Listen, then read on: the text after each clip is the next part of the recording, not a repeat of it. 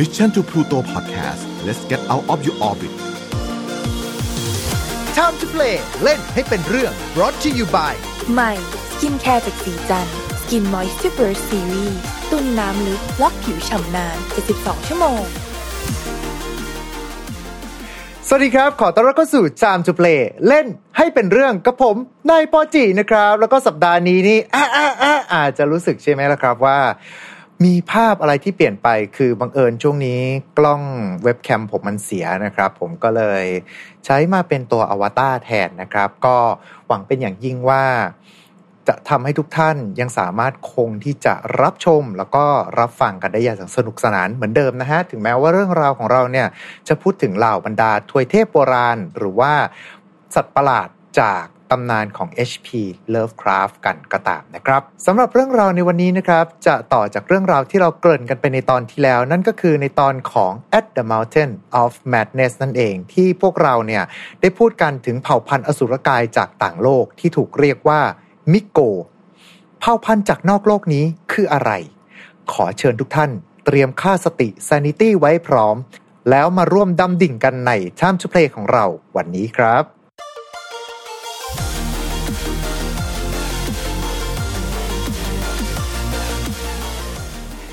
เอาละครับ และแน่นอนเลยนะครับว่าสำหรับผู้ที่จะพาพวกเราเนี่ยดำดิ่งสู่โลกของ HP Lovecraft จะเป็นใครไปไม่ได้ นอกจากคุณซิดแอดมิน Lovecraftian Thailand แล้วก็เจ้าของเพจเรื่องเล่าจากข้างใต้ผืนฟ้าที่ไร้แสง สวัสดีครับ สวัสดีครับผม สวัสดีทุกท่านเลยครับอ่าสำหรับรอบนี้นี่บอกได้เลยนะครับว่าเราก็จะมีคอมเมนต์ต่างๆ กันเข้ามามากมาย ที่ จะทวงถามเรื่องราวที่เราเคยเล่ากันไปแล้ว แล้วเราบอกว่าขอเก็บไว้ก่อนก็เดี๋ยวยังไงพวกเราทั้งสองคนเนี่ยก็จะพยายามค่อยๆเคลียร์ตาม request กันไปนะครับแต่ว่าอันนี้เนี่ยจะเป็นเรื่องราวที่ต่อจากสัปดาห์ที่แล้วโดยตรงเลย เพราะว่าสัปดาห์ที่แล้วเนี่ยเราพูดกันใช่ไหมฮะคุณเซธว่ามันจะเป็นสงครามที่เกิดขึ้นณหุบเขาอันบ้าคลั่ง แล้วก็เราจะเว้นเอาไว้กับหนึ่งตัวละครในนั้น นั่นก็คือเผ่าพันธุ์มิโกนั่นเอง ถูกไหมฮะ อืม ใช่ครับผม ซึ่งสำหรับเผ่าพันธุ์นี้เนี่ยจะเป็นอย่างไร เรามาฟังเรื่องราวที่เผ่าพันธุ์นี้เกิดขึ้นเป็นครั้งแรกกันดีกว่านะครับ กับ The Whisperer in Darkness หรือเสียงกระซิบในความมืดสำหรับเรื่องเล่าต่อไปนี้จะเป็นเรื่องเล่าที่เกี่ยวข้องกับสัตว์ประหลาดจากรัฐเวอร์มอนต์ ณเนินเขาอันรกร้างแห่งหนึ่งที่มีฝูงอสุรกายลึกลับสิงสู่อยู่ ใครก็ตามที่ได้ล่วงล้ำเข้าไปใกล้กับเนินเขาดังกล่าว จะไม่มีใครได้พบเห็นพวกเขาอีกเลยอัลเบิร์ตวิลมาร์ตศาสตราจารย์ สาขาวรรณกรรม แห่งมหาวิทยาลัยมิสคาโนเทอร์เดี๋ยวอัลเบิร์ตวิสอัลเบิร์ตวิลมาร์ตศาสตราจารย์สาขาวรรณกรรม แห่งมหาวิทยาลัยมิสคาโทนิก ในเมืองอาคัม คือหนึ่งในผู้ที่แสดงตนอย่างเปิดเผยว่า ไม่เชื่อในตำนานสัตว์ประหลาดดังกล่าว และคำโต้แย้งของเขาก็กลายมาเป็นจุดเริ่มต้นที่ทำให้เขาได้รู้จักกับเฮนรี่เวนเวิร์ตแอคลีผ่านทางจดหมาย คุณเฮนรี่ เป็นชาวไร่ที่อาศัยอยู่ยังในฟาร์มที่ไม่ไกลจากเนินเขาที่ถูกเชื่อว่ามีฝูงอสุรกายสิงสู่อยู่ เขาได้เขียนจดหมายส่งมาให้กับศาสตราจารย์วิลมาร์ดเพื่อที่จะโน้มน้าวให้เชื่อในเรื่องราวตำนานที่เกี่ยวข้องกับฝูงอสุรกายนั้น ว่ามันคือความจริง จดหมายระหว่างเฮนรี่และอัลเบิร์ตที่แลกเปลี่ยนกันนั้น ช่วยเล่าเรื่องราวประหลาดที่เกี่ยวข้องกับสิ่งมีชีวิตจากต่างดาว ที่ได้โบยบินจากต่างโลก มาที่โลกใบนี้เพื่อที่จะขุดหาแร่หายาก พวกมันพยายามอย่างยิ่งที่จะเก็บซ่อนการมาเยือนไว้เป็นความลับ และจะตอบโต้อย่างรุนแรง เมื่อมีมนุษย์คนใดก็ตาม ที่ได้ล้ำผ่านเข้าไปในถิ่นของพวกมันอีกทั้งเผ่าพันธุ์จากต่างโลกนี้ ยังได้แอบทำสัญญาลับๆ กับเหล่ามนุษย์ที่บูชาเทพประหลาดอีกด้วย พวกมันพยายามจะทำทุกวิถีทางเพื่อรักษาความลับเอาไว้ แต่แล้วการติดต่อระหว่างเฮนรี่และศาสตราจารย์อัลเบิร์ตก็ถูกพบเข้าโดยสายลับของเหล่าอสุรกาย ฟาร์มถูกก่อกวนและโจมตีในยามค่ำคืน เฮนรี่ได้บอกเล่าถึงความกังวลและสิ่งที่เกิดขึ้นให้กับศาสตราจารย์ฟังทางจดหมาย แต่แล้วด้วยเหตุผลบางประการ ข้อความของเฮนรี่ที่ถูกส่งผ่านมานั้น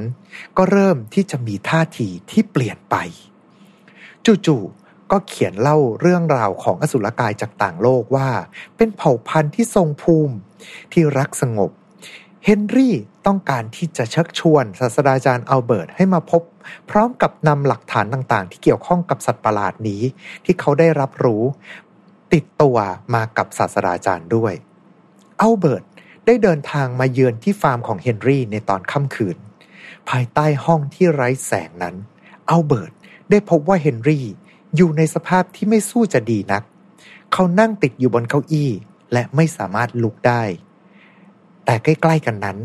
ในความมืดมิด ศาสตราจารย์อัลเบิร์ตได้พบเห็นไหประหลาดที่ตั้งอยู่ไม่ไกล เฮนรี่ได้บอกเล่าว่า เขาได้รับข้อเสนอจากลาวอสุรกาย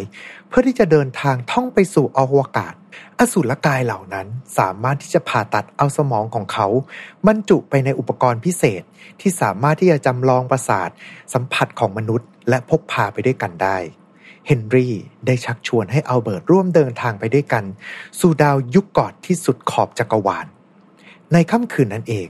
อัลเบิร์ตได้พักอยู่ที่ฟาร์มของเฮนรี่แต่เขาก็ไม่อาจที่จะหลับตาลงได้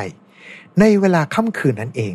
อัลเบิร์ตได้ยินเสียงพูดคุยของสิ่งประหลาด และไม่อาจจะจับใจความได้ เมื่อเขาย่องลงมาท่ามกลางความมืดมิดนั้น สิ่งที่เขาเห็น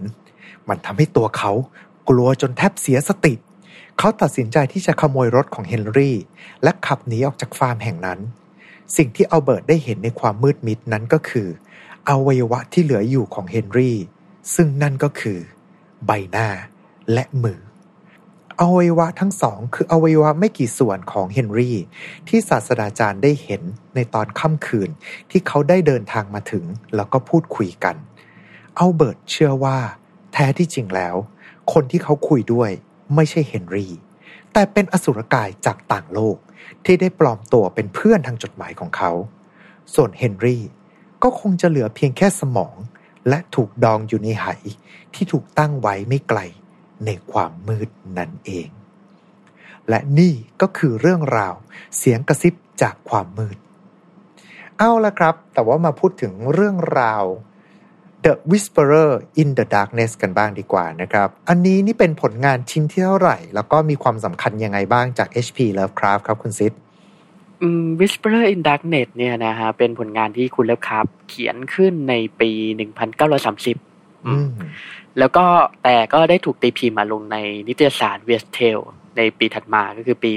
1931 ครับ ไอเรื่องไอเรื่องสั้นเนี่ยมันเป็นอะไรที่น่าสนใจอยู่นะ คือ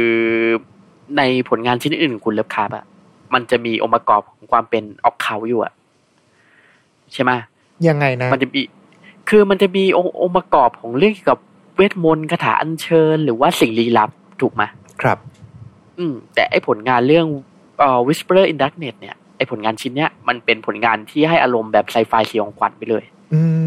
มใช่ไหมเราจะสังเกตว่ามันจะไม่มีแบบว่าสิ่งแบบว่าคาถาหรือว่าไล่มนต์ประหลาดอะไรเข้ามาเกี่ยวข้องมากสักเท่าไหร่ ใช่ เพราะว่าอย่างในตอนนี้เนี่ย ก็จะใช้คำว่าอสุรกายมากกว่า จะใช้คำว่าเทพจากต่างโลกกันนะฮะ อืมอืมเพราะไอผลงานชิ้นเนี้ยจะเป็นผลงานที่คุณเลิฟคราฟต์อะแกเริ่มจะปรับตัว จากไอเนี่ยงานเขียนแบบสไตล์แบบแฟนตาซีแบบลอร์ดดันเซนีหรือว่าอย่างเรื่องเกี่ยวกับเทพที่มีพวกสาวกนับถือแล้วก็ติดตามเนี่ยอย่างใน Call of Cthulhu เนี่ย ก็เขาพยายามจะเปลี่ยนมาเป็นเรื่องราวเกี่ยวกับความสยองจากเอเลี่ยนน่ะในที่มาจากอวกาศในห่างไกลแหละ อืมเนี่ยคือแนวคิดเกี่ยวกับพวกคอส m ิ c เ o อร์หรืออะไรเงี้ยมันเริ่มจะชัดขึ้นมาแหละ ในผลงานชิ้นเนี้ย ครับซึ่งถ้าเกิดว่าเราเทียบกันจริง ๆ แล้วนี่ก็คือถือว่าเป็นคอนเซปต์ที่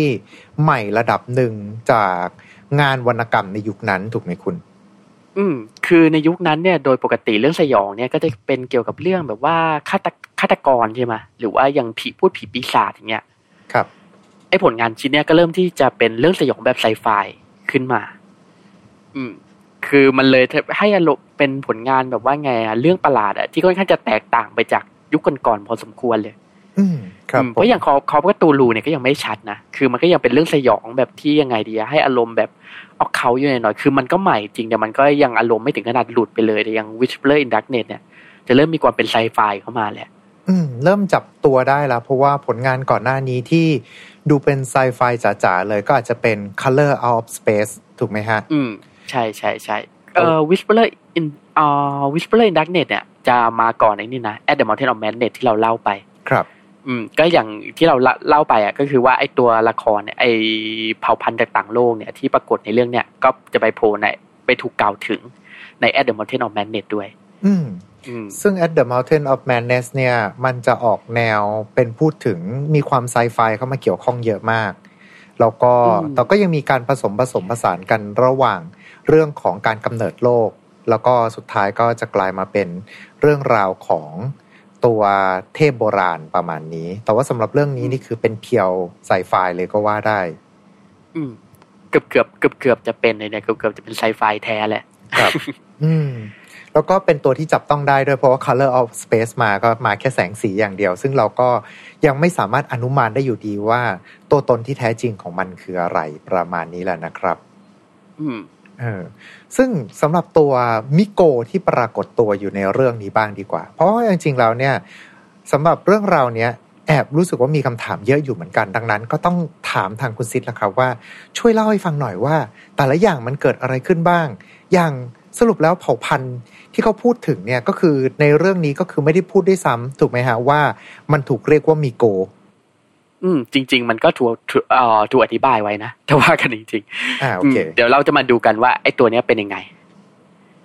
อืม โดยไอ้ตัวมีโก เนี่ย ก็จะเป็นเอเลี่ยนจากต่างดาวเลย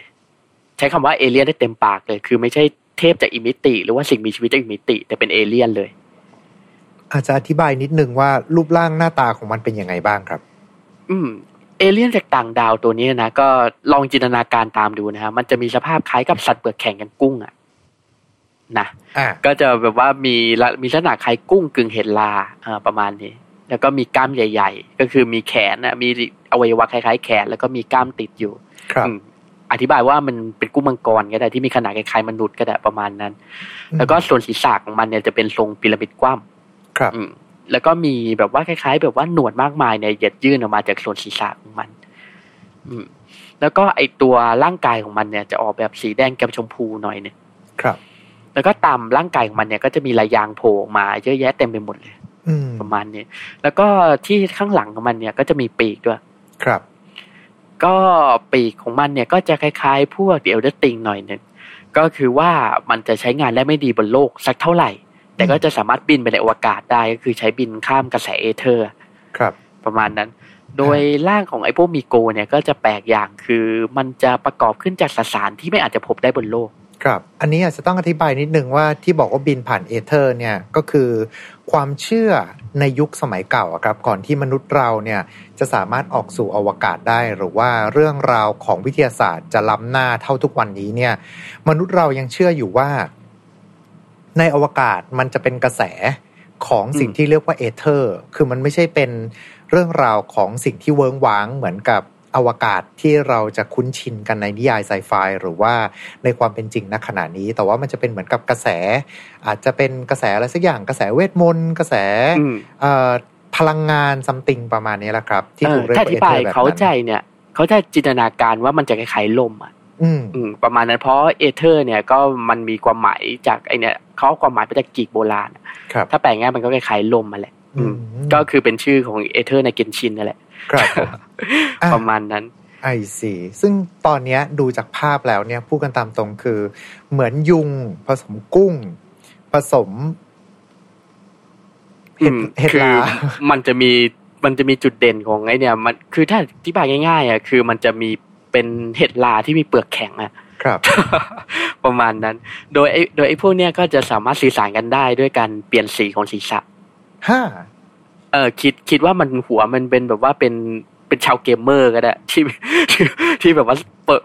ไปเปลี่ยนแสงได้เป็นแบบว่าเดี๋ยวแดงเดี๋ยวฟ้าเดี๋ยวอะไรอย่างเงี้ยอ๋อคล้ายๆกับพวกอุปกรณ์ gaming gear ที่มันสามารถเออเปลี่ยนเป็นพวก gaming RGB gear ได้ประมาณใช่นี้ใช่อืมเป็นเอเลี่ยนเนี่ยเป็นเอเลี่ยนสายนั้นหรือว่าเอเลี่ยนสายเกมเมอร์หรือจริง ๆ แล้วหัวมันนี่คืออาจจะสื่อสารก็ด้วยแบบคล้ายๆ รหัส SOS อะไรอย่างนี้หรือเปล่าที่ว่าเป็น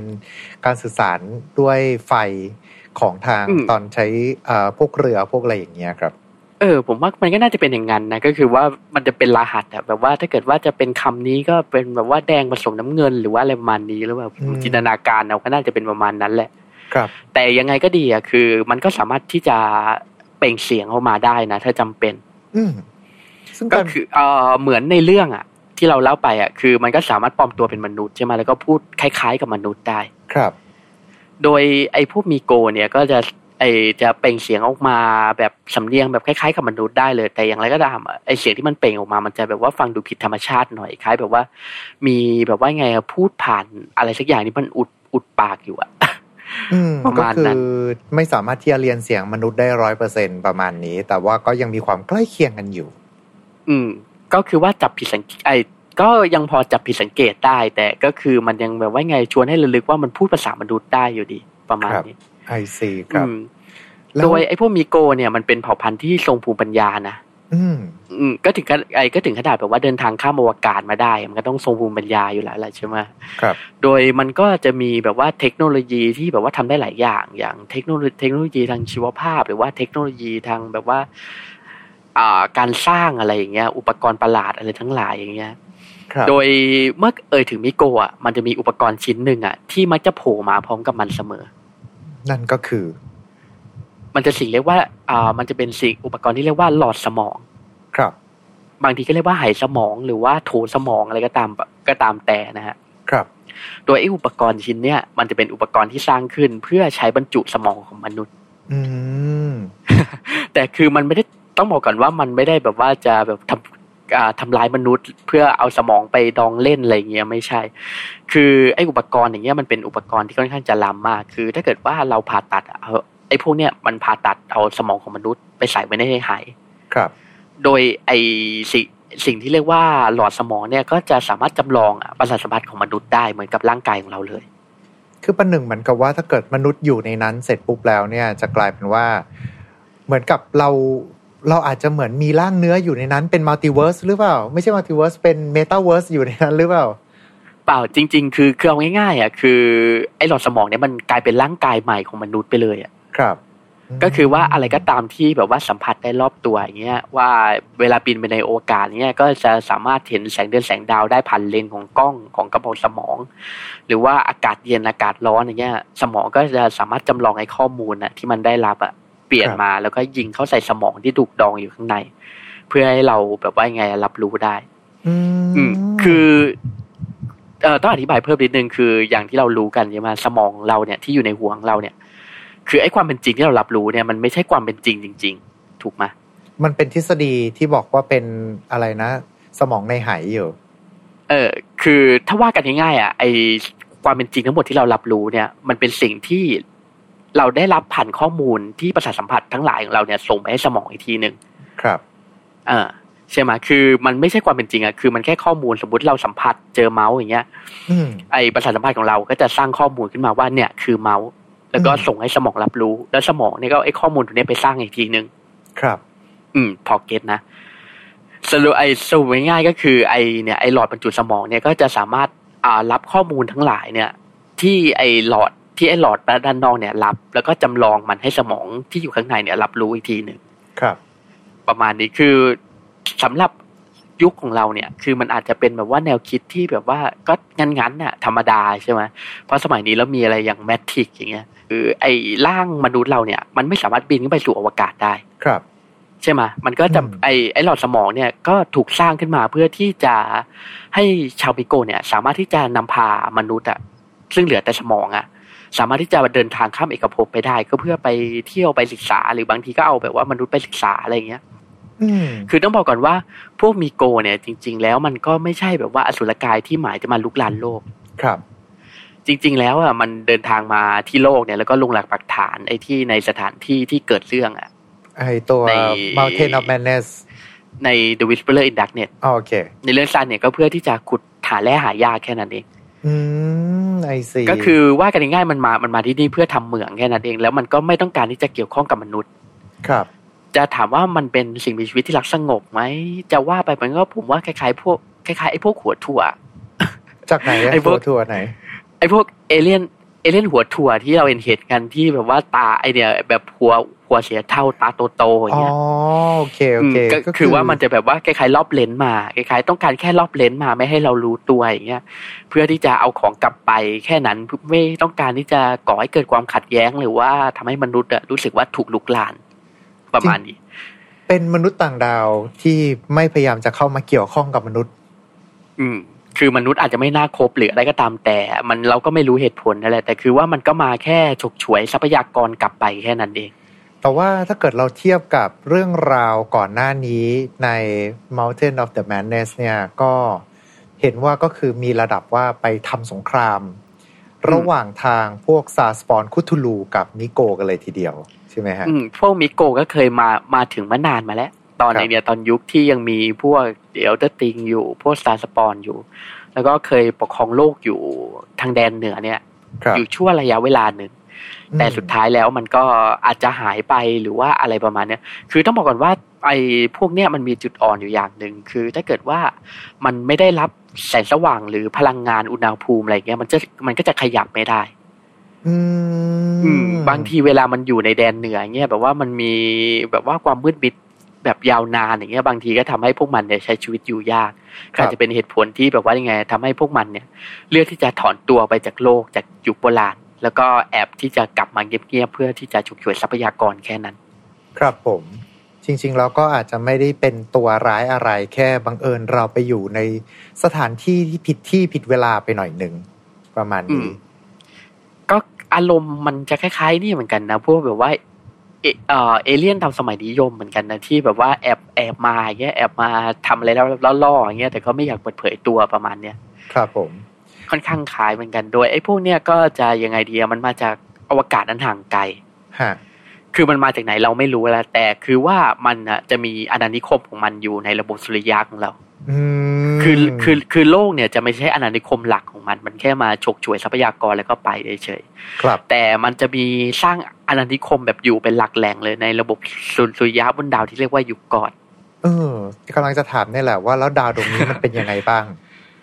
อืมไอ้ดาวยูกกอธเนี่ยนะฮะถ้าเกิดเปรียบอะ มันก็จะหมายถึงถ้าเปรียบกับโลกของเรานะไอ้ดาวยูกกอธเนี่ยก็คือดาวพลูโต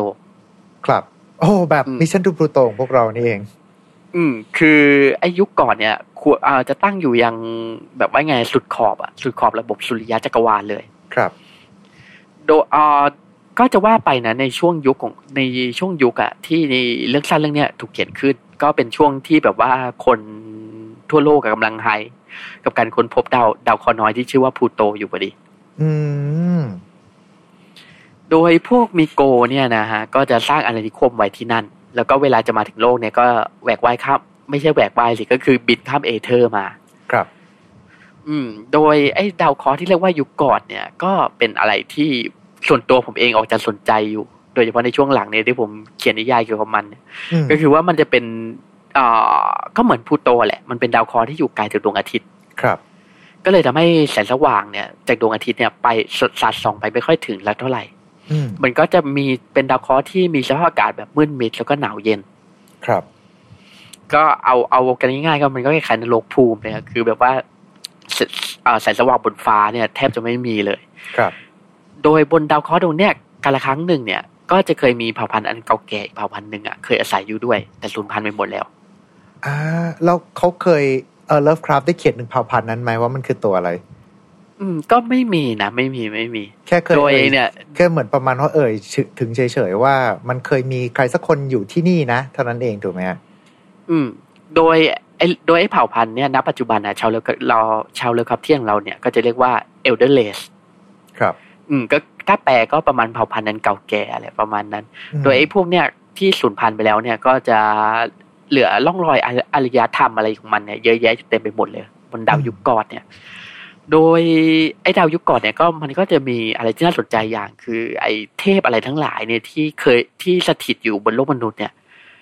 จะเดินทางมาพักที่นี่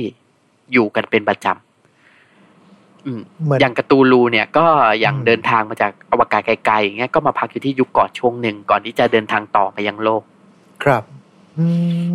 โดยเทพตัวเด่นๆเนี่ย มันก็จะมีอย่างไอเทพที่ชื่อเรียกยากอะอย่าง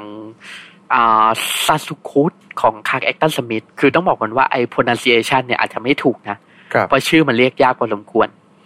ก็ถ้าให้สะกดก็ C C X A X U K L U T H จะสังเกตว่ามันจะแบบว่าออกเสียงยากพอสมควร ซึ่งผมก็ไม่แน่ใจนะว่าควรจะ pronounce มันยังไง โดยไอเทพ โดยไอเทพตัวเนี้ยมันจะเป็นเทพที่มีอิตาลีมากเหมือนกัน ครับ แล้วก็จะถูกเชื่อว่าเป็นลูกของอัสทอสประมาณเนี้ยก็คือเป็นแบบว่าสิ่งที่แบ่งตัวมาจากอัสทอสหรือว่าเป็นลูกของอะอัสทอสอย่างเงี้ย แล้วก็จะชอบกินเทพด้วยกันเป็นอาหารอืมโดยไอเทพตัวเนี้ยก็จะสถิตอยู่บนดาวยุคกอดแห่งเนี้ยด้วยแล้วก็เหมือนนแล้วก็ทำให้ไอเทพ เทพหลาย ๆ ตัวเนี่ยที่เดินทางมาจากอวกาศไกลๆอย่างเงี้ยมาพักอยู่บนยุคกอดก็อยู่ไม่ค่อยได้ ก็ถ้าอยู่เนี่ยก็จะถูกจับกิน ก็ต้องเดินทางหนีจากยูกกอธแล้วก็เดินทางต่อมายังโลก อย่างเทพตัวเด่น ๆ เลยที่หนีมาก็จะเป็นอย่างซาธอกกวาอันนี้ก็เป็นเทพที่ถูกเอ่ยถึงโดยคุณเลิฟคราฟต์แต่ก็มาถูกขยายเรื่องราวโดยคุณคลาร์กแอชตันสมิธครับ อืม ก็เลยทำให้ยูกกอธเนี่ยก็คือว่ากันง่ายๆอะมันจะคล้ายๆแบบว่าแงจุดพักเหนื่อยอะ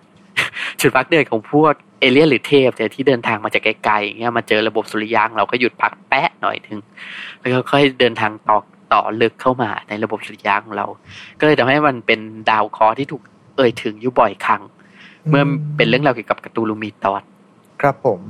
แล้วสำหรับเรื่องราว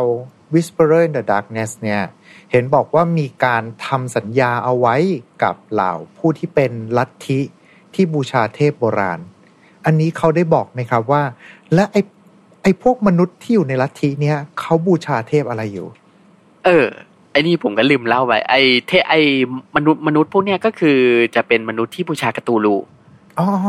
อ้าวแต่อ่าเขาไอ้พวกแต่ยุแต่ฝั่งของทางนิโกเคยสู้กับคุทูลูมาก่อนทำไมก็ถึงมาซูเอียกันได้ล่ะ อืม ก็คือยังไงดีอะถ้าว่ากันง่ายๆก็เป็นคล้าย ๆ แบบว่าข้อตกลงแบบ พึ่งพากันมากกว่า ก็คืออยากจะแบบว่าเก็บตัวเป็นความลับอย่างนี้ใช่ไหมครับก็จะแบบว่าจะเอามาแบบติดต่อกับมนุษย์ด้วยตัวเองมันก็ไม่ได้ใช่ไหมอืมก็จะเป็นก็ต้องอาศัยมนุษย์อะเป็นเหมือนเอเจนต์อย่างเงี้ย คอยแบบว่าเป็นหูเป็นตาให้เมื่อรอบๆเนิน หรือว่าในโลกภายนอกอย่างเงี้ยแหละ ก็เลยทำให้ไอ้พวกเอเลี่ยนพวกเนี้ยก็ต้องยอมที่จะแบบว่าทำสัญญาเป็นมิตรอะกับพวกมนุษย์ที่บูชาเทพอย่างกาตูลู หรือว่าอย่างในอาราโฮเทพ หรือว่าชับนิกุลัสอย่างเงี้ยครับ อืม ไอ้มนุษย์ที่เป็นสาวกพวกเนี้ยก็จะคอยเป็นตูเป็นหูเป็นตาให้ ครับ ก็ผลประโยชน์ล้วนๆเลยนะฮะ อืม ก็ผลประโยชน์ต่างตอบแทนนั่นแหละ ประมาณนี้ นั่นสินะครับ อะโอเค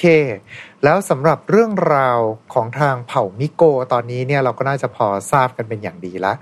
ผ่านทางที่คุณซิดได้เล่ามาตะกี้ แต่ว่ามิโกได้ไปโผล่ในเรื่องราวอะไรอีกบ้างครับ อืม เพราะพวกมีโกเนี่ยก็ยังเด่นๆเลยนะ ผมว่าคนเคยดู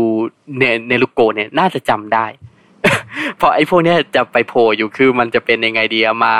มาแบบว่ายังไงดีอะมาเก็บเกี่ยวอะแร่ครับ ไปจากโลกเพื่อที่จะแบบว่าเอา monopoly แร่เนี่ย เพื่อจะมาอวยไอดอลอีกทีหนึ่งอืมอันนั้นก็จะเป็นเรื่องราวอื่นๆ แต่ว่าฝั่งของนั่นละคุณฝั่งของตัวมิโกในเรื่องราวอื่นของทางนั่นนะครับ ของทาง Lovecraft เท่าที่เราทราบมาตอนนี้มีของสอทางงเรื่องถูก Lovecraft ไหมก็จะมี a d a m o u n t a i n of Madness ที่ถูกกล่าวถึงครับอืมโดยส่วนใหญ่แล้วเนี่ยมิโกเนี่ยจะโผล่ออกมาในสื่อในสื่อเนี่ย ในสื่อ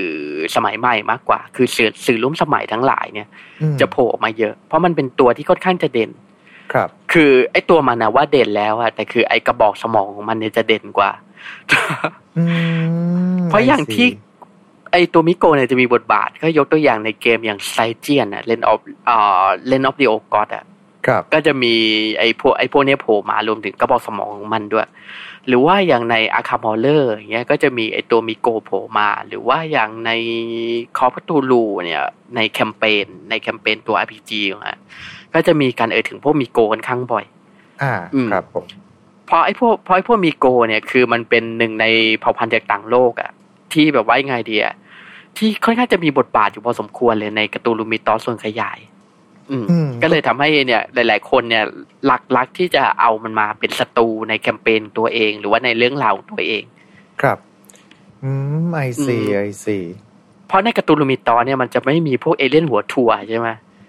ไอ้พวกมันจะไม่เอเลี่ยนมีตัวพวกเทาๆอย่างเงี้ยใช่จะไม่มีเอเลี่ยนแบบเอเลี่ยนเอเลี่ยนประมาณนี้ ไอ้พวกนี้อืมก็เลยกลายมาเป็นเหมือนเผ่าพันธุ์อีกเผ่าพันธุ์หนึ่งละกันที่ถูกหยิบยกเข้ามาในเรื่องราวจักรวาลขยาย อืม ถ้าเปรียบกันง่ายๆอะไอ้ Mi-Go เนี่ยมันจะคล้ายๆเอเลี่ยนหัวถั่วแห่ง Cthulhu Mythos อะบทบาทคล้ายๆกันเลย ส่วนใหญ่จะถูกใช้ในทำนองนั้นกันเสียเยอะ อืม I see ฮะ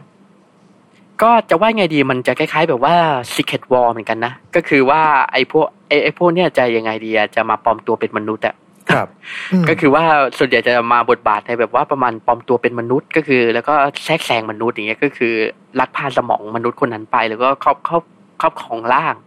หรือว่าแอบแฝงร่างอย่างเงี้ยแล้วก็เข้ามาแบบว่าสิงสู่อยู่ในโลกเราประมาณนี้ไอซีแต่เรื่องราวของมันก็แบบว่าจะแบบว่ายังไงอะถูกดัด ถูกดัดแปลงหรือว่าปรับเปลี่ยนไปก็ตามแต่แคมเปญหรือว่าตามผู้เขียนอืมจะแบบว่ากำหนดบทให้ประมาณนี้ แต่โดยในผลงานคุณเลิฟคาร์เองอะเด่นๆอะที่จดจำกันได้ก็จะมีอยู่ไอ้เรื่องเนี้ยแหละ The Whisperer in Darkness ไอที่เด็ดซีครับผม ก็น่าจะประมาณนี้นะครับสำหรับเรื่องราวของมิโก ในวันนี้นะครับผมยังไงก็ตามก็ต้องขอขอบคุณคุณซิดไปอย่างสูงด้วยนะครับ ที่ได้มาเล่าเรื่องราวให้เราฟังกันในวันนี้ขอบพระคุณมากเลยนะครับขอบคุณที่ฟังจนจบเช่นกันครับผม และยิ่งโดยเฉพาะคุณซิดบอกมาว่า จริง ๆ แล้วเนี่ย ฝั่งของตัวดวงดาวยุคก่อนที่เหล่ามิโกได้อาศัยอยู่ มันเคยถูกเปรียบเทียบกับพลูโตมาก่อนอืม เป็นไปได้หรือเปล่าว่าจริง ๆ แล้ว พวกเราชาวพลูโตทุกคน อาจจะเป็นสมองที่อยู่ในไหของมิโกก็เป็นไปได้นะครับ นั่นสิ ว่าไปนั่น โอเค ยังไงก็ตามขอบคุณทุกท่านมากเลยนะครับ ที่เข้ามาติดตามรับชมรับฟังกันนะครับ ก็ก่อนที่จะจากกันไปในวันนี้ ถ้าจะเป็นการไม่รบกวนเงินไป ก็อาจจะรบกวนช่วยกันกดไลค์กดแชร์ กด subscribe กด follow กดกระดิ่งแจ้งเตือนตามช่องทางที่ทุกๆทท่านกำลังรับชม แล้วก็รับฟังกันอยู่นะครับ ไม่ว่าจะเป็นทั้งช่องทางอย่างทาง Facebook Twitter b l o g d i t YouTube TikTok SoundCloud Podbean Spotify แล้วก็ Apple Podcast นะครับ ก็อาจจะรบกวนกันสักคนละหนึ่งจึกพอนะครับ ถ้าเกิดสองจึกมันเป็นอันซับนะฮะ อันนั้นอาจจะไม่ดีนะฮะ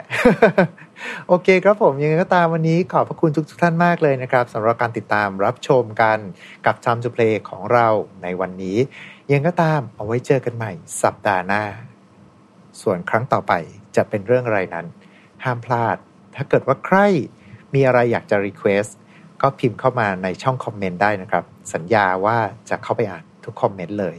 แล้วยังไงก็ตามเจอกันครั้งหน้า วันนี้ขอบคุณแล้วก็สวัสดีครับ Time to play เล่นให้เป็นเรื่อง Presented by สีจัน Skin Moisture Burst Series ตุนน้ำลึกล็อกผิวชำนาน 72 ชั่วโมง ได้เวลาพัฒนาทักษะใหม่ให้ประเทศไทย Mission to the Moon Reskill Thailand ต่อยอดความเชี่ยวชาญด้านสื่อออนไลน์ที่เข้าใจคนทำงาน สู่การเป็นผู้นำในการพัฒนาทักษะใหม่ กับ Mission Academy คอร์สพิเศษ โดยรวิทย์หานอุตสาหะอ้ำสุภกร และทีมงาน Mission to the Moon Media เตรียมรับชมการถ่ายทอดสด เปิดตัวโปรเจกต์ใหม่ ฟรี วันเสาร์ที่ 26 กุมภาพันธ์ 2022 เวลาหนึ่งทุ่มเป็นต้นไป ผ่านช่องทาง Facebook และ YouTube ติดตามรายละเอียดเพิ่มเติมได้ที่ mission2the moon.co